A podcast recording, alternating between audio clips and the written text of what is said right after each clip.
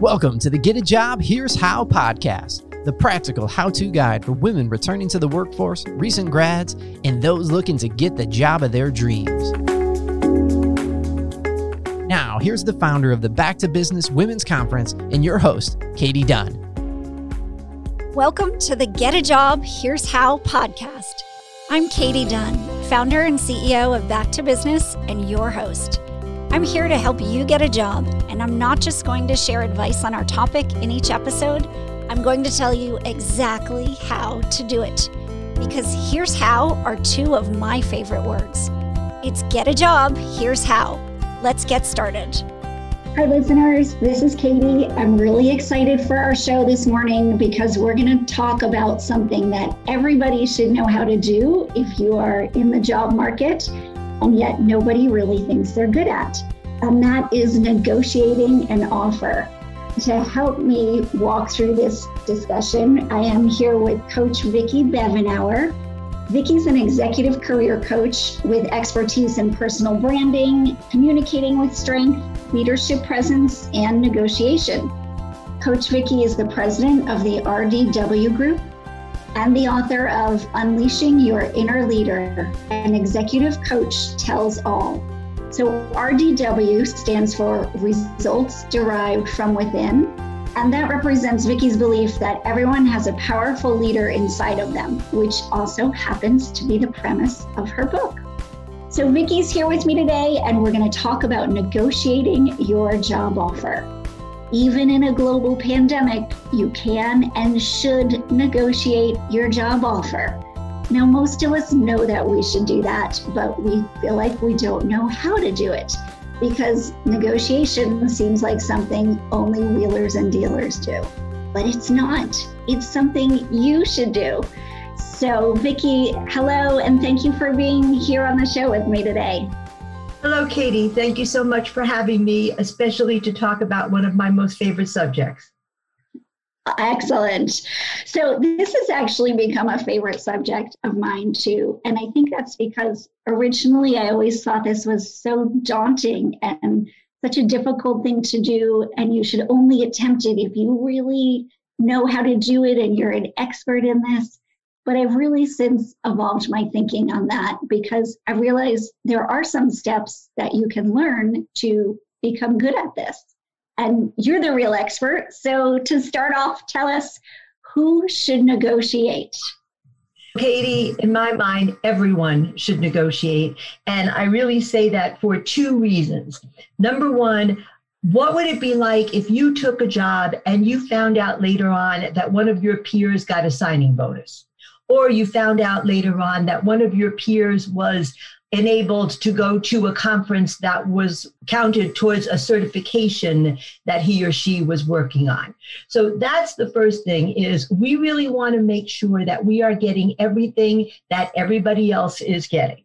Number two if you are hired by a company, you have a fiduciary responsibility with that company in order to get the best deal for that company. So, why wouldn't we not acknowledge and demonstrate that we will, in fact, get the best deal both for the company you're going to work for and for yourself? Great point. Yeah, I often tell people when they are nervous about negotiating that it's definitely something they could do because they were hired for their business skills. And this is a great way to really make the company feel like, yes, we made a good decision because a really important business skill is the skill of negotiation. And so if you if you try to negotiate an offer, you are basically demonstrating to them that they made a good call because you know how to negotiate and you're not afraid to do it. All right. So we're in some weird times here with COVID and a lot of job losses, high unemployment numbers. And some people feel like when they get a job offer, they're just grateful to get it. And particularly, maybe if you're somebody who is returning to work after a career break, you might feel like you just needed this one shot to get back into the workforce and you've been offered that shot. And so turning around and asking for more than they've offered, it maybe doesn't seem like a great strategy. So, what do you think, Vicki? In these times, is negotiating still a smart thing to be doing? I don't want to make light of the pandemic. Yes, we have all been through a lot of awful things. With that being said, I will tell you that I have had three clients who have changed jobs during this pandemic. Two of them, the kind of deal was in the works, but they definitely did the negotiation during the height of the pandemic. The other one was a very quick change, and she also negotiated. So I, I think the rules very much still hold. And let me go back to the interview process if you interview correctly, then people will already know what your worth is. So I have two suggestions. Number one is I have a, a colleague who for years has said there are no interviews. There are only business evaluation meetings where you are evaluating the business for a fit for you and the business is evaluating you for a fit for them. So what has happened is you've had this negotiate you've had this evaluation meeting, and how many of those have all of us had in our business lives? And now it comes time to negotiate the price. So at this point, everybody understands what value you are bringing to the organization. And there are times when an organization might expect and very much expect the negotiation. So I want people to really put this in a business mindset professional scenario. You have negotiated, you have uh, you have evaluated, you realize that both of you are a good fit. Now you are simply negotiating the price, which is the last step. But in some ways, I want people to think of it as not quite as stressful or not quite as important because when you negotiate and you get the job offer, they already love you. Yes, that's such a good point. I love that. At the time that they make the offer, they have probably taken multiple candidates through an interview process and they've settled on you. And what they want to do is close that deal quickly. And so if you are asking for something, it is in their best interest to accommodate you as much as they possibly can. I think that's a great point. You kind of have the power at that point, right? When the offer is made, I, would like to comment on that real quickly, Katie. Yes, the the minute the offer is made is when you have the most power. So you don't try to negotiate prematurely. And I think a little later on we'll talk about how we talk about salaries and whatever. But you don't try to negotiate prematurely. But also, I have had too many people who have just been so exhausted through the evaluation process. And I hear these words over and over again. They will say, Vicki, I'm just going to take the job, and then in six months, I'm going to ask them for more. And I just shudder when I hear that because you're giving away the moment that you have the most power, and in six months, you will not have the most power. If I don't convince anybody of anything else today, I want to convince people that negotiation is important because that is your moment of power. And if you give that away, you're giving away your moment of power.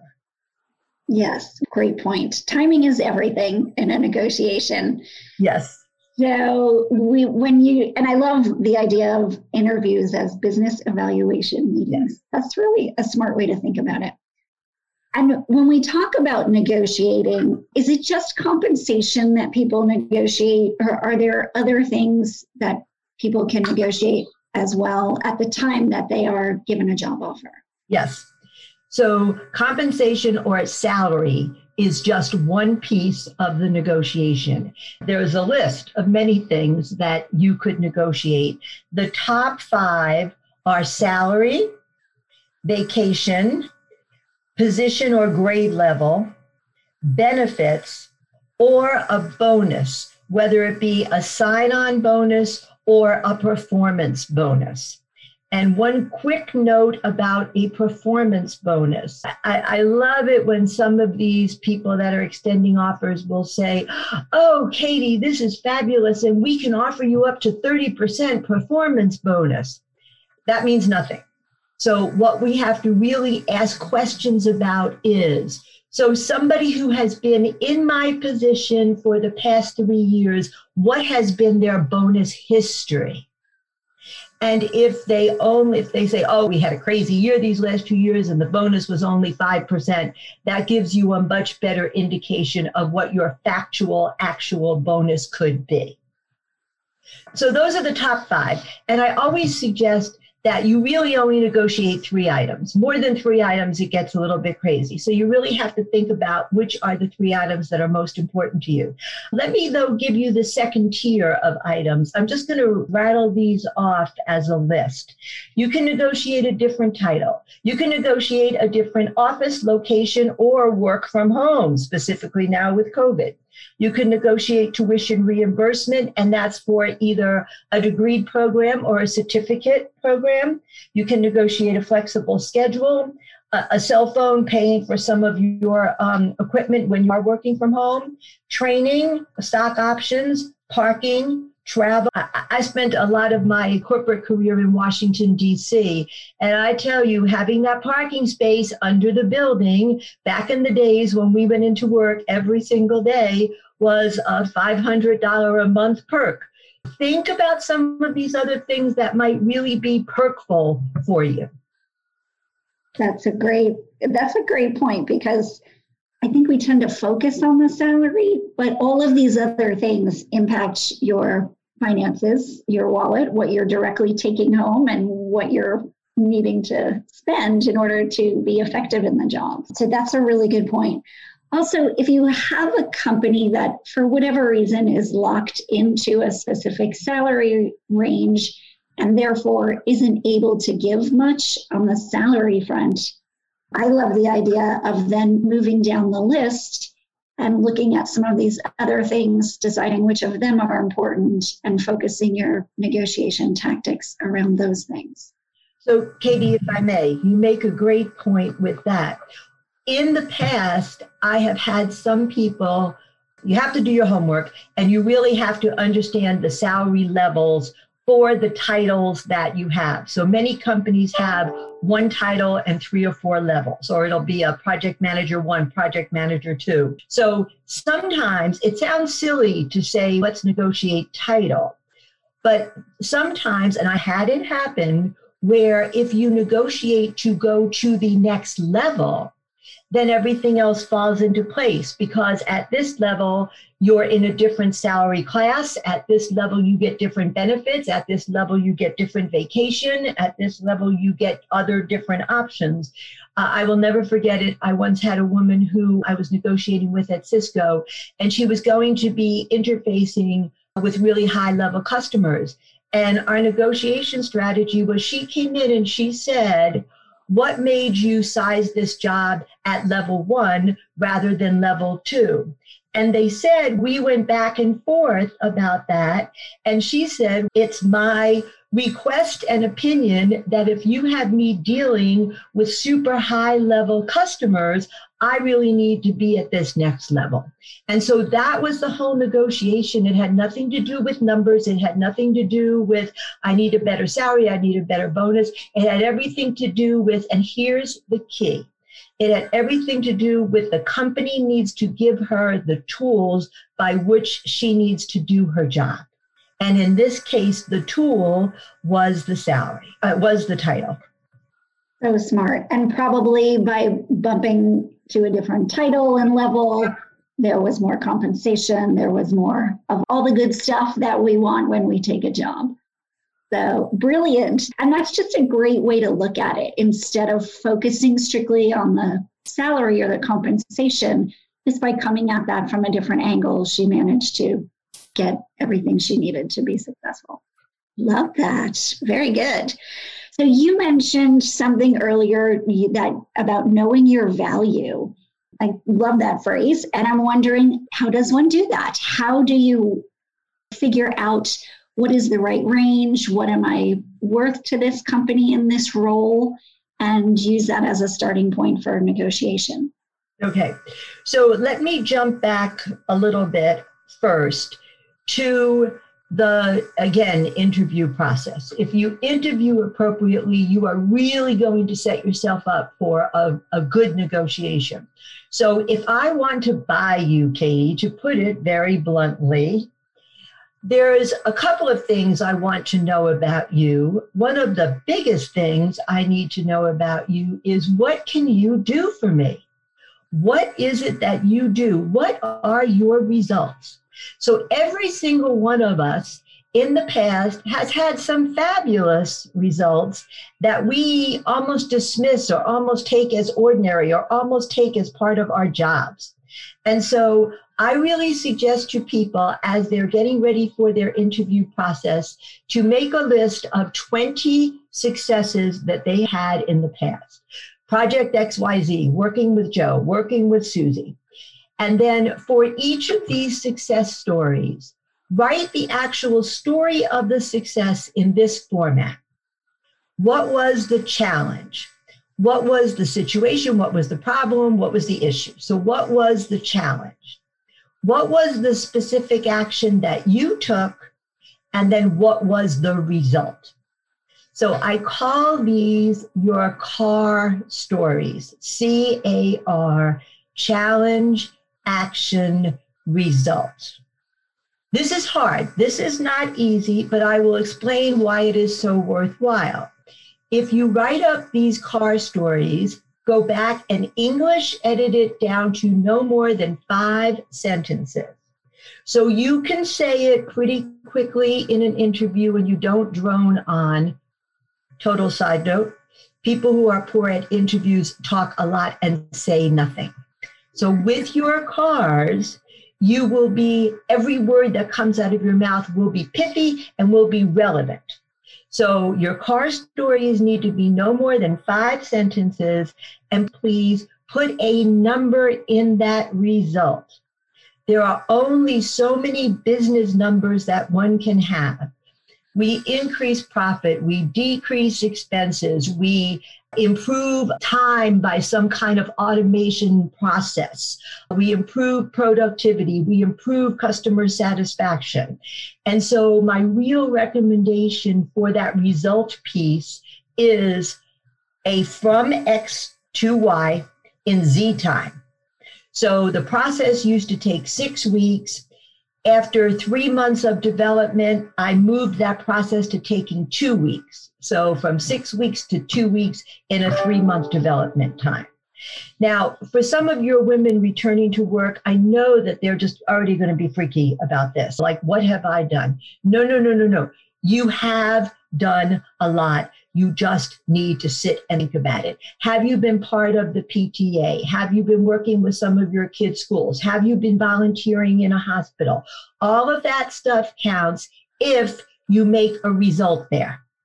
So if you were volunteering at the PTA and the membership, the year that you were in charge of membership went from 100 to 150 in one year, that's what you need to put down. Okay. If you were volunteering in a hospital and amount of volunteer hours increased from blah blah to blah blah in six months. You started a special program and the special program increased over time. So while these are hard, and, and I suggest that people do it with friends and colleagues with whom they've worked, this is huge. And the reason I bring this up is once you have your 20 car stories, the results become the bullet in your resume. The car stories become the stories you talk about when you network and when you interview. And these car stories are your career currency. Nobody can take these away from you. This is your career currency. This is what you have done. And so you're going to walk into that negotiation and you're going to say, Ms. Potential Manager, as we've talked about in my interview, this is what I have done. This is precisely what your company needs from me. And I want the same thing that you want. I want to be an active and participating member of your team. So I want you to think about you are selling this bunch of car stories, this bunch of currency that proves to a potential employer that you can do what that employer needs for them to be successful.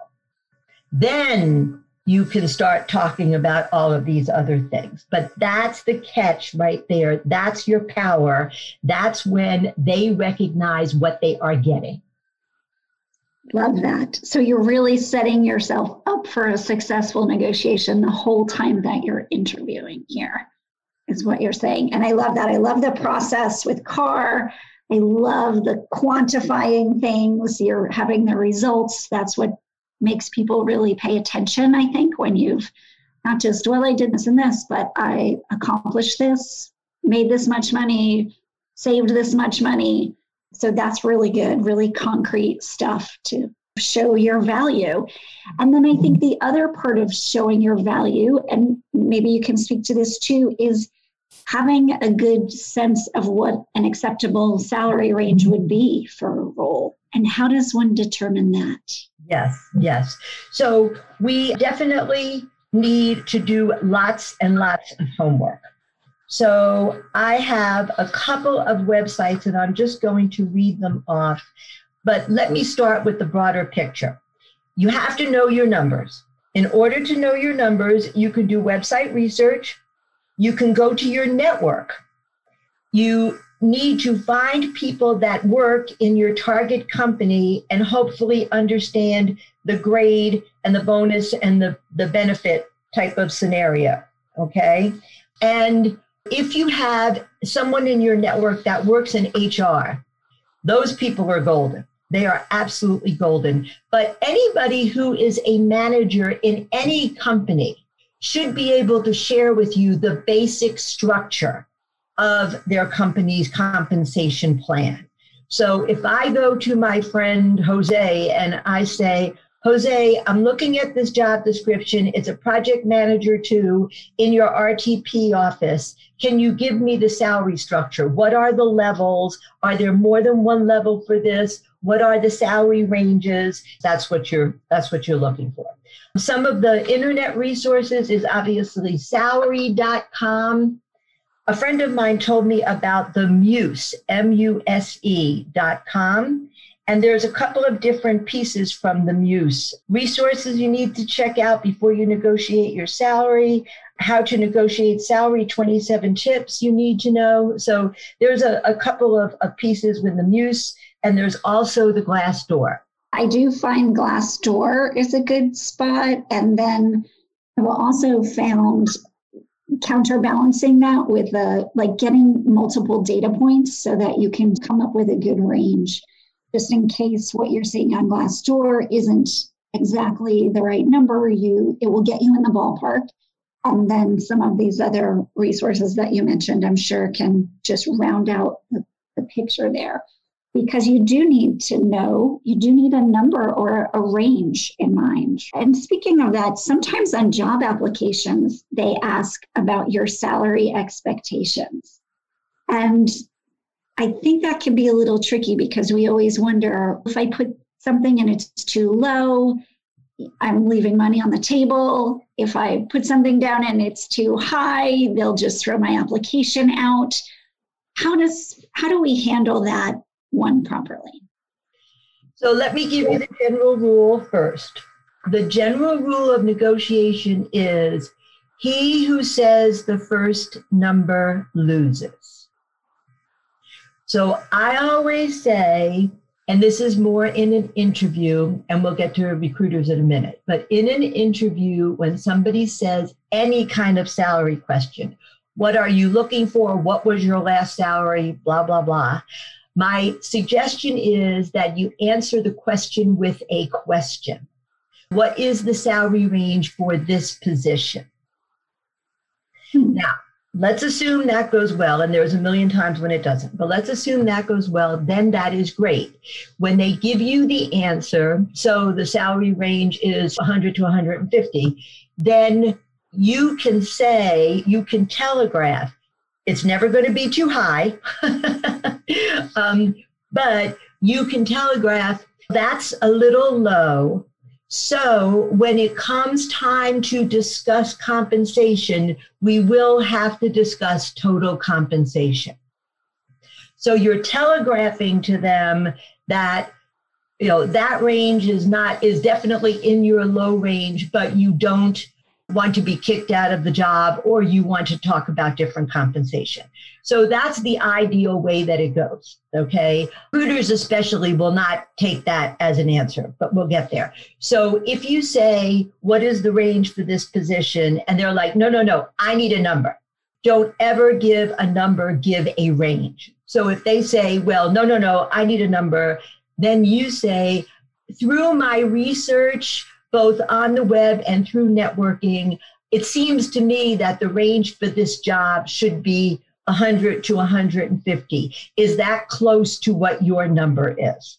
Okay. And then once again, you want to take this off the table because at that point, it is not appropriate to be talking salary. I know people need to have some kind of an answer, but that is not appropriate. Now, when you work with recruiters are going to be relentless about knowing your salary because they don't want to spend their time, money, and effort on somebody that's going to be out of their range. So you use the same type of scenario with a recruiter.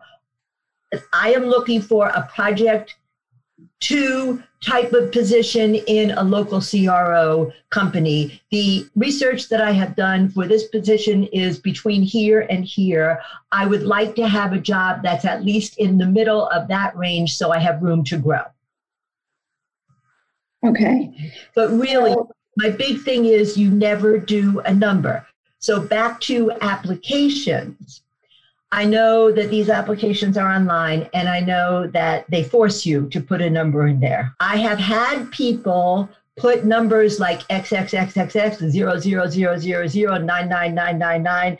I mean, something that is obviously not a salary. Or I have had people put a range in there 100 150. So my the whole point here, I guess my big rule to take away here is answer the question with a question and never give a number, give a range. Those are the two big rules for this. Okay. So on the in the case where you might put down zero zero zero, would you worry that application would just get thrown out because the range doesn't make sense? So always when you ask a question like that, put yourself in a um, hiring manager's position. And in a hiring manager's position, if everything else on the application really looked good, I would be intrigued to find out from this person why they did it. And I would at least want to have the first interview with them.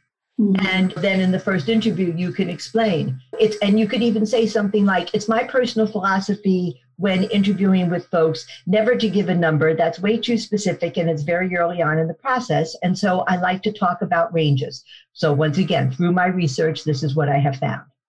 Okay. And if you can get yourself comfortable with that, if you really can get yourself comfortable with that, it will save you a lot of heartache in the end. Did I put the right number down? Didn't I put the right number down? Oh, this way, it, you're exactly what your game plan is. Okay, good. And that's so important, knowing what your game plan is um, clearly, especially in a negotiation.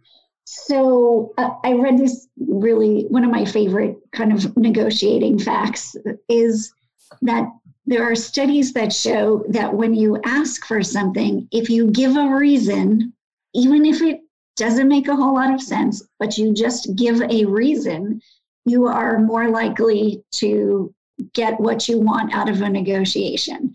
So, for example, when you say something like, I was really hoping to be closer to 120 on this role because, and then whatever that reason is, A, that my research points to that being the appropriate number for a role like this because my experience puts me in a position where I'm going to be really valuable to your company. Whatever that reason is, as long as you give a reason, you'll be more successful in a negotiation than if you just ask and leave it there. Um, I'm curious if you've had experience with that. I think it, it makes a lot of sense, but would love to hear your comment on that. Let me start with when somebody calls you and gives you a verbal offer, the first thing you say is, Thank you very much. I'm very excited about this. And could you please get that to me in writing? That's the first thing. Now, an email will do because there are some companies when they have to do when they have to extend an offer they have to do a lot of approvals and blah blah blah. But you just say an email will do but you want to get it in writing. That's the first thing.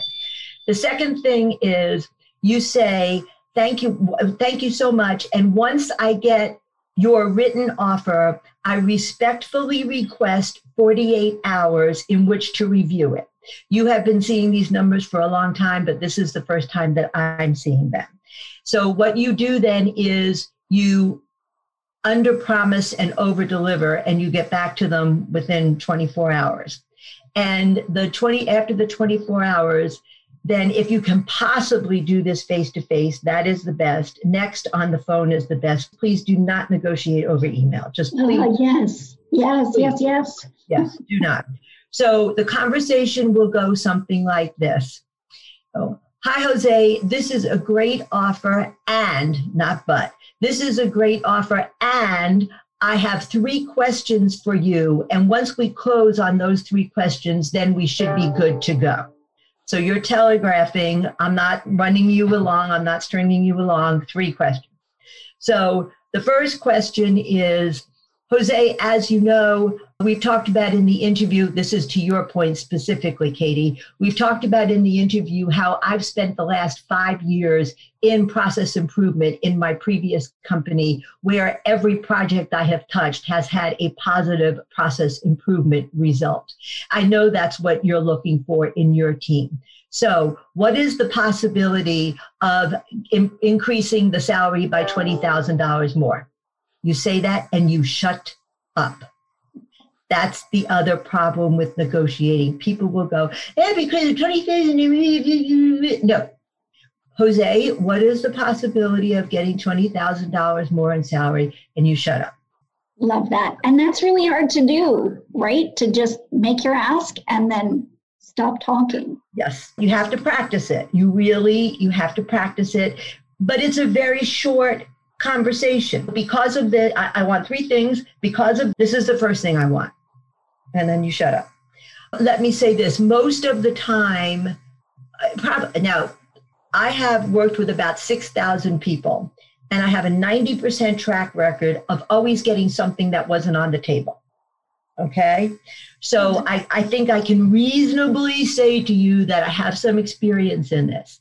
So most of the time when you ask for that the person will say, I'll see what I can do. I, I, can give you one terrible example where the person said, No, that's it, take it or leave it. But everybody else will say, I'll see what I can do. Sometimes they'll try to put you off and say, Oh, that requires a vice president's approval. And you say, Okay. And nothing else. Okay. okay. This is also now part of the evaluation process. How much is this potential manager going to fight for you? Okay, then you say, okay, fine, Jose, I would appreciate it if you would talk to the vice president. Now let's go on to the second thing. As you know, and at one point you probably will have said this, especially if you're in a position where you're not really going to get a big increase. Jose, as you know, my current company is at the end of the fiscal year. We get our bonuses. And if I come to work for you in September, I will lose my $10,000 bonus. So, what from my current company? So, what is the uh, potential of you giving me a $10,000 sign on bonus? So, when you're asking for things like that, the whole game there is Jose, I would like you to make me whole. I don't think you would want me to come to work for you and have to lose something that was mine in order to come and work for you. So, can you make me whole? Great. Good point. So, so to your like, point, there's another reason. Yeah. So, you're setting this whole thing up as win win, right? You want me to be happy. I want to be happy. Let's figure out how we make this work for everybody, which I think is a much more productive way to approach this than eh, an adversarial or this is going to be a fight or an argument. It's just a conversation to make sure that at the end of the day, both parties are very happy with the agreement that they reached. Right. All right. I want to go back to something you said, which I think is so important, which is don't negotiate over email. I feel like you're really setting yourself up for a big fat no if you are just sending your request in over email And it sounds like you feel pretty strongly about that too. Yes. And it's a lot easier to ignore an email or just come back and say, I've gotten your request and not. But when you really put somebody on the line, like we've been talking about, where you actually ask them and you stop and they have to fill in that silence, that is psychologically huge. And Katie, while you brought that up, I do have some suggestions for language to use when you're talking. Great. Okay, so suppose you have made a request, and this is why it's so important to at least have your voice going on. Suppose you've made a request and you can tell the person is shocked. Oh, something to that mode. Okay. So, what you want to do in a situation like that is if you really feel they're shocked, then you can break the silence and you can say something like, Jose, I really want you to understand that I want the same thing that you want. I want to be a contributing member of this organization. That's what I call the warm blanket. If you feel as if somebody's panicking here, that's a way to calm things down. Okay. Then I have two other things. I, I have a bunch of others. I want the same thing that you want. What can we do to work this out? who can make this decision if the manager says oh you know there's nobody here that can do that there's always someone there that can do that so who can make the decision i understand that you have to talk with your vp and i'm willing to wait what's the time frame like i'm not going to sit here and take no very subtly giving that sort of scenario but here are my two favorites here are my absolutely two favorites the one is jose i simply have to ask is this the best is this the best salary? Is this the best bonus that you can offer? Ooh, I like that. Let's dig into that. Tell me why you would ask that. So let's say you're discussing the salary piece again. Jose, I'd like 20,000 more in salary. Well, Vickie, I can tell you right now that you're just, you're, we're, we're not going to get that. And so, Jose, I simply have to ask, is this really the best that you can do? It's another way of asking simply one more time. Right. Um, and or I might say in between there, I might say, is there someone we could escalate this to? Is there someone else potentially that we can talk with? Because I, I really have to ask, is this the best that you can do? That's just, that's a great question all the way around. And um, I have to tell a, a personal story. I was in Santa Fe in the square, and the Indians were selling their silver jewelry. And oh, bless their souls, they're so cute, and they have their kids here. And so I picked up a silver ring that I liked, and I asked the woman the price, and she said a hundred dollars. And I almost didn't do it, but I'm like, I teach this stuff. I have a track record. So I looked at her very sweetly and said, I simply have to ask, is that your best price? And she said, okay, 80. well, that was easy. bingo, bingo. That was easy. And she's not going to let herself take money out of her pocket. Obviously, the ring was probably in everything worth a lot less. But it's just that's such a great question. And you can use that all the time whenever you're out and about, whenever people are thinking and talking and whatever. It's a great question. So, again, another takeaway is I simply have to ask is this the best blank you can do?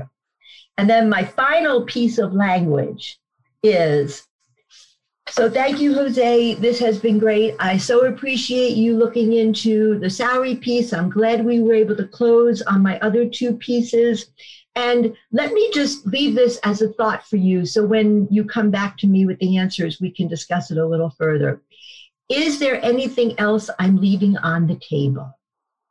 Ooh, all right. So you're putting the ball in their court to say, did I forget to ask for something?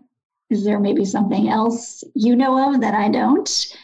That's exactly right. And and my point in doing that is if you do take the job and six months down the way, you find somebody who negotiated working on a, a certificate and being able to take every Friday afternoon off to go attend a class or that their one is absolutely allowed to go attend this conference, blah, blah, blah. You can go back to Jose and you can say, Jose, when I was interviewing with you, I asked you if there was anything I was leaving on the table. And now I find all these people are doing all this stuff. So I think I, and you don't go back unless you have a reason to go back.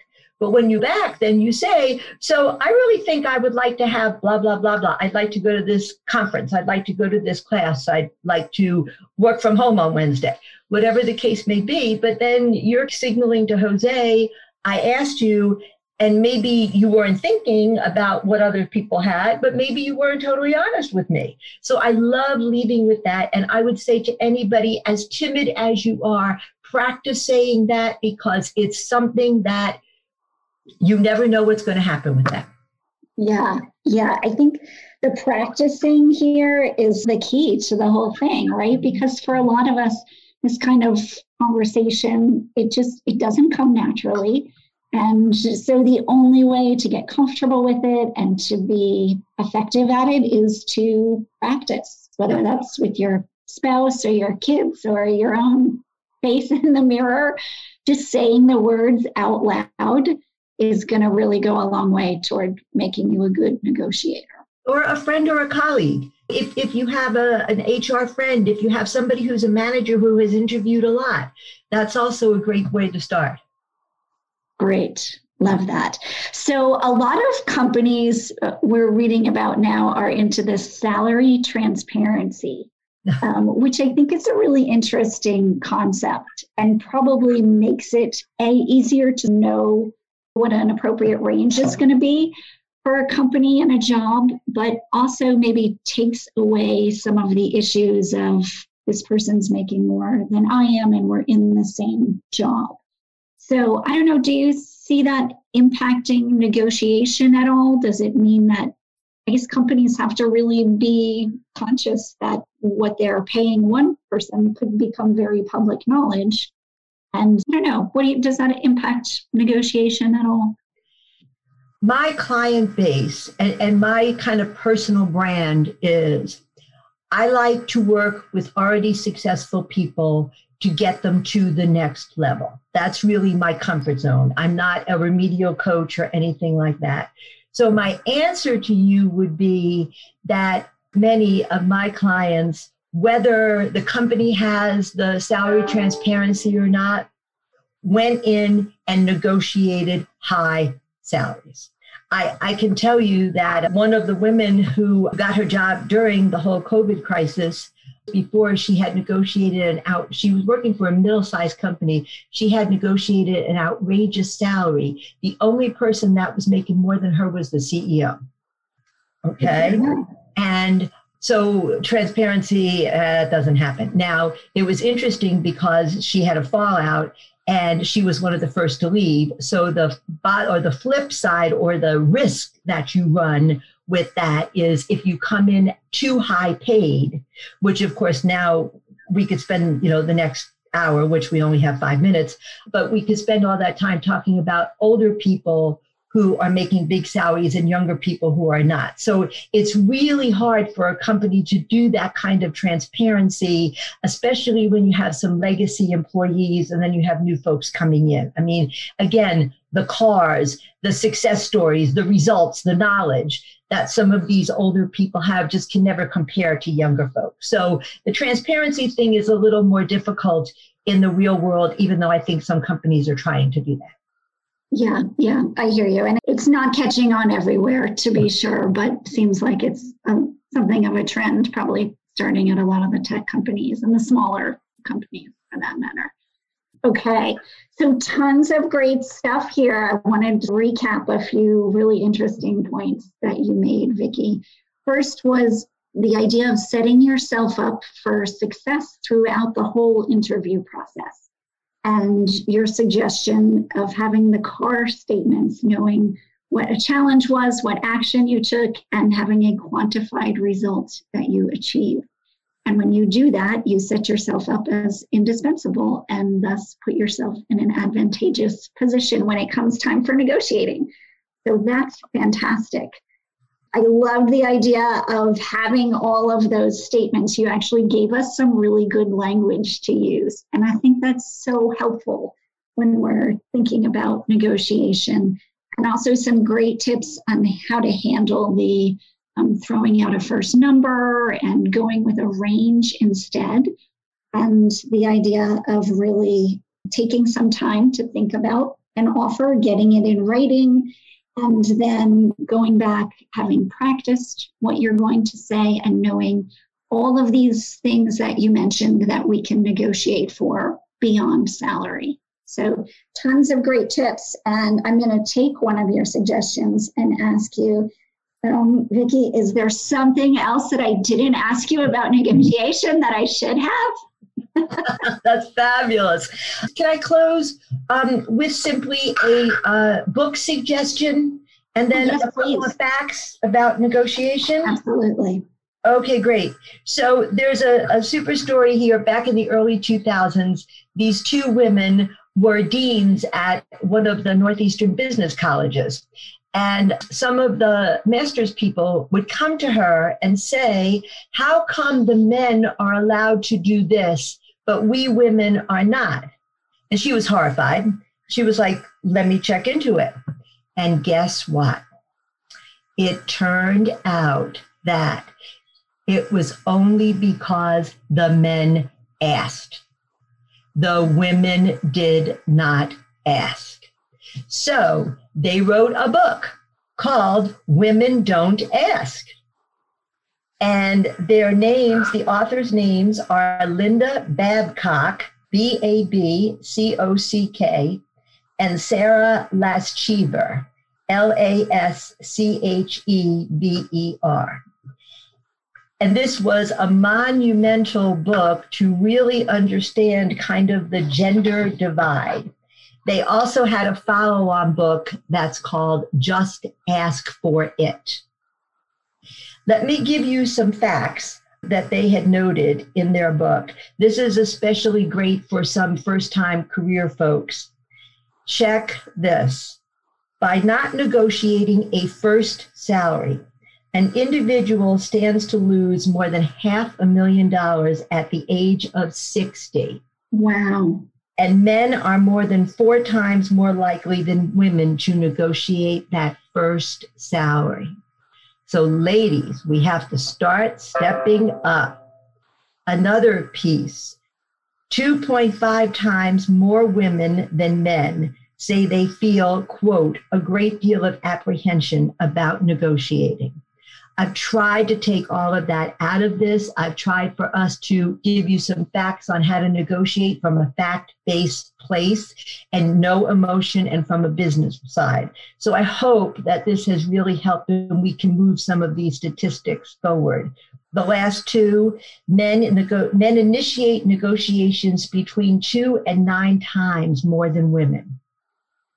Hmm. And lastly, when asked to pick metaphors for negotiations, men picked metaphors like winning a ball game and a wrestling match, while women picked going to the dentist. so men see this as fun and a challenge, and women see this as unpleasant. Absolutely. So please, especially for the ladies out there, simply take all of this advice, make it fact based, push yourself through the uncomfortable parts ha- practice have your words ready and get out there and ask for it and get something more Fantastic. All right, Coach Vickie Bevenauer, thank you so much for all these super tips on negotiating today. Will you just close by telling our listeners where they can find you? Yes, my email, which is probably the easiest way to find me, is coach, C O A C H, Vickie, V I C K I E, the number 10 at gmail.com. And my website is simply Coach Vickie, but it's V I C K I E dot com. Okay, fantastic. Thank you so much for being here. And listeners, now that you know how to negotiate that offer, go do it. I believe in you. Subscribe to our email list at backtobusinessconference.com for weekly job search advice. Thanks for joining us on this episode of the Get a Job Here's How podcast. You can find all the information from this episode in our show notes at www.backtobusinessconference.com. If you enjoyed this podcast, please write a review so that we can reach more people. Now that you know how, go do it.